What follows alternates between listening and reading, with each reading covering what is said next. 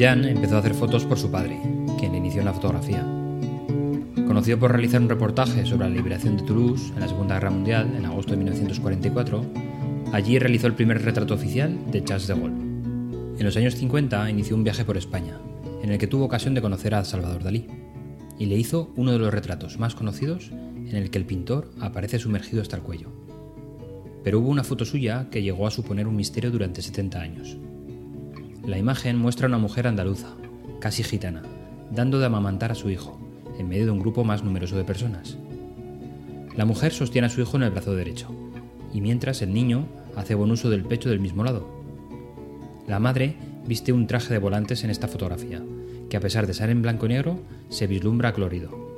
Al cuello, un pañuelo, que más que de abrigo, parece cerrar el conjunto con una estética bien cuidada e intencionada. Al lado del bebé, una niña que observa con una sonrisa de complicidad y que aparenta una relación iniciada desde el nacimiento del pequeño. De fondo se observan al menos cuatro personas más, todas ellas mujeres.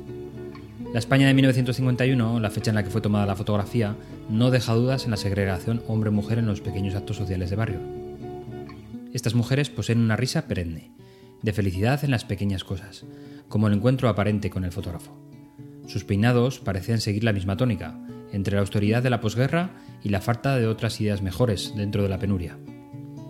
Y esa misma felicidad se refleja en la cara de la retratada principal. La madre no mira a la cámara. Su mirada parece dedicada a un asunto de mayor importancia a una distancia mayor del contexto cercano que tiene la escena.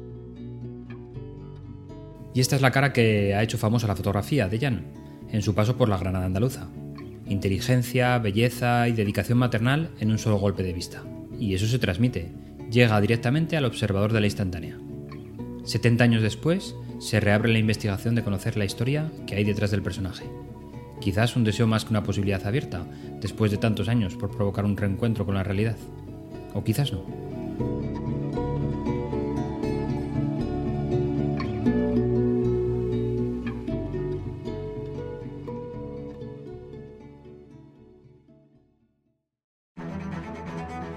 Seguro que estabais esperando el momento de hablar de cómo usar las imágenes fotográficas en nuestras presentaciones, y yo deseando estaba de tratar este tema. Las fotos comunican de forma instantánea datos, evidencias, ideas, estados de ánimo y emociones. Y por si fuera poco, atraen la atención de la audiencia ayudándoles a comprender y recordar el mensaje, mucho mejor que las palabras o los gráficos. Además, las fotos proporcionan dos aspectos muy útiles en nuestras presentaciones técnicas. Ilustran ejemplos muy fácilmente y son capaces de transmitir datos cualitativos, pero a veces puede ser un arma de doble filo. Debemos asumir que todos los datos asociados a una fotografía van a ser duramente juzgados y evaluados. No usemos una foto a menos que los resultados que comunican sean obvios, claros e inequívocos. Estas son las tres reglas de oro a cumplir para decidir si nuestra foto es la correcta. Por tanto, una conclusión de estas reglas es que debemos ser muy puntillosos y exigentes cuando vayamos a seleccionar una foto a utilizar. No podremos usar la primera foto que salga en el buscador, ni podremos editarla de una forma tan sencilla como hacemos con el texto. Tres aspectos a tener cuidado durante nuestra elección. No usar imágenes de baja resolución. Da un aspecto muy poco profesional. No usar imágenes con una marca de agua, con propiedad declarada. Parece obvio, ¿verdad? No creáis que todo el mundo lo respeta. No usar imágenes muy claras u oscuras, borrosas o con un contraste poco definido. También recortar las fotos en muchas ocasiones es una muy buena idea. A veces solo nos interesa la información de una zona de la foto. De nada sirve mostrar el resto si no aporta nada, o incluso si distorsiona el mensaje.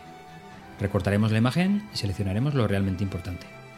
Y por último, localicemos la información de la fotografía en la zona importante, para que quede en la posición óptima para la audiencia. Imaginemos un tablero de tres en raya, con sus nueve casillas cartesianas. Nuestros ojos acuden por regla general a los cuatro vértices del cuadrado central. En estos cuatro puntos es donde deben estar los conceptos de la fotografía.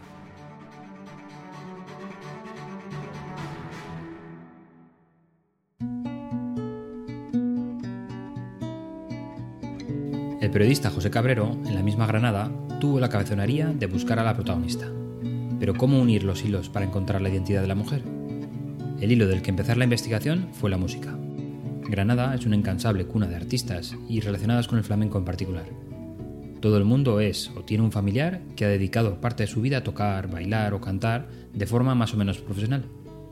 El vestido de la joven denotaba esa faceta artística.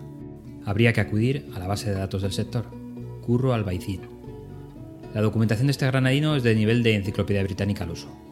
Al ser preguntado por la joven, lo reconoce al instante.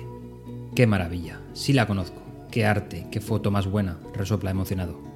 Ella vivía en el cerro, bailaba en la cueva de la golondrina. En el 63 se fueron del Sacromonte, con las inundaciones. Se me ponen los vellos de punta.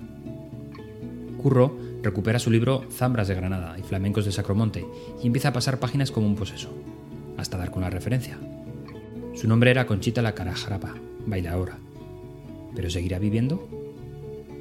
Curro se hace con su teléfono y desliza rápidamente hasta dar con el contacto apropiado de su agenda. Marca, descuelgan pero su interlocutor no parece recordar el hilo. Le piden tiempo al otro lado de la comunicación para hacer unas indagaciones. Toca esperar. No mucho rato después, el teléfono suena a todo volumen, con el tono favorito de Curro. Conchita marchó de Granada y se fue a un pueblo de Málaga, donde puso un bar, y todavía vive. El resto es una maravilla. José Cabrero visita a Conchita en Málaga y repasan juntos su larga vida de bailaora, sus éxitos, su carrera profesional y sus anécdotas. Camino de los 90 años, todavía baila con un arte que vislumbra lo grande que llegó a ser en su época. Conchita, la mujer del Sacromonte, llenaba los teatros de Francia, América, Japón.